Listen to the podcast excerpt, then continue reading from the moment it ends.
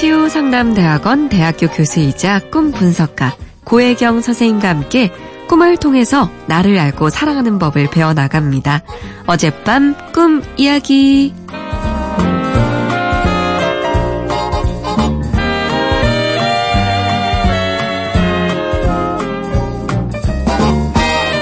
저는 27살 공시생입니다. 제가 꿈속에서 정장을 입고 버스를 타야 했는데 계속 그 버스가 잡히지 않는 거예요. 그래서 버스를 막 쫓아다니다가 갑자기 저 버스를 앞질러 가면 탈 수 있겠다는 생각이 들었습니다. 그래서 산길을 막 오르고 사다리를 타고 터널 위로 올라갔어요. 그러다 보니 표지판이 하나 보였고 길이 두 갈래로 갈라지면서 한쪽은 가리봉동, 한쪽은 광진구 이렇게 적혀 있던 게 기억이 납니다. 그리고 터널 위로 밟고 지나가려는데 갑자기 제 또래 남자 3명이 다가오더니 손전등을 비추면서 화를 내더라고요. 어서 내려가라면서. 네가 여기에 왜 있냐면서요. 그래서 다시 사다리를 타고 아래로 내려갔습니다. 내려가서 터널 위를 바라보니 그 세 명이 계속 쳐다보면서 어서 빨리 사라지라고 하더라고요. 그리고 꿈에서 깼는데 예전에 꿨던 꿈과 너무 같아서 놀랐습니다. 이건 대체 무슨 꿈일까요?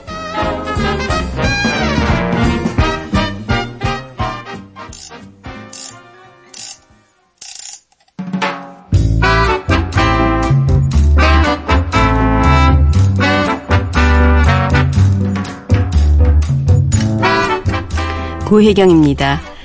이 꿈에서 버스는 왜 나를 태우지 않으려 하는 걸까요? 어쩌면 나는 이 버스를 꼭 타야만 해 라고만 생각해 왔지 이 버스 그냥 안 타면 안 돼? 라는 질문은 해보지 않은 것 아닐까요? 꿈에 나오는 탈 것들은 관계에 대한 이슈를 말해줘요. 버스나 비행기나 지하철, 기차 같은 대중교통은 공공기관과 단체와의 관계, 자전거, 오토바이, 자가용 같은 탈 것은 개인적인 관계의 상태를 나타냅니다. 내가 타려고 애쓰는 계속 나를 태우지 않고 가버리는 기관, 뭘까요? 한번 생각해 보시면 꿈을 꾼 본인은 알 수 있을 거예요. 저라면 내 영혼이 버스를 안 타는 게 나에게 좋다고 말을 해주려는 게 아닌지 진지하게 질문을 해보겠어요. 그리고 꿈에 이정표가 나오는데 꿈에서 선명하게 이정표를 보고 그 내용을 기억하는 경우는 많지 않아요. 저라면 제 삶의 이정표를 꿈은 선명하게 제시를 하는구나 싶어요. 그런데 나는 갈림길에서 그 이정표를 무시해버려요. 버스 타야 돼 라는 굳은 결의에 중요한 것들을 놓치고 있지 않나 전체적으로 한번 뒤돌아보게 하네요. 이정표에는 광진구와 가리봉동이 있어요. 광진구는 모래사장이 있던 한강의 포구였잖아요. 그쪽으로 간다면 배를 탈 수도 있을 거예요. 가리봉동은 공단이 많던 지역으로 기억되는데 산업 역군들의 생산성이 떠오르네요.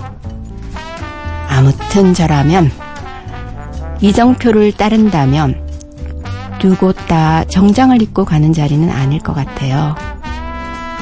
그리고 그때 터널 위에서 남자 셋이 등장해서 나의 길을 막아주네요. 내려가! 화까지 내면서 손전등으로 내가 갈 길을 비추어 주는데요. 사다리 타고 아래로 아래로 내려가게 만드는데 아래쪽은 현실에 발을 붙일 수 있고 내 중심에 뿌리를 내리기가 굉장히 좋은 자리예요. 내가 가야만 돼 라고 생각하는 것 말고 다른 선택들도 많다는 사실 또 이정표 글씨를 선명하게 볼 수 있었다는 것. 그 사실을 기억한다면 좀 다른 시야, 다른 상상을 시작해 볼 수 있을 것 같아요. 꿈이 계속 도와줄 거예요.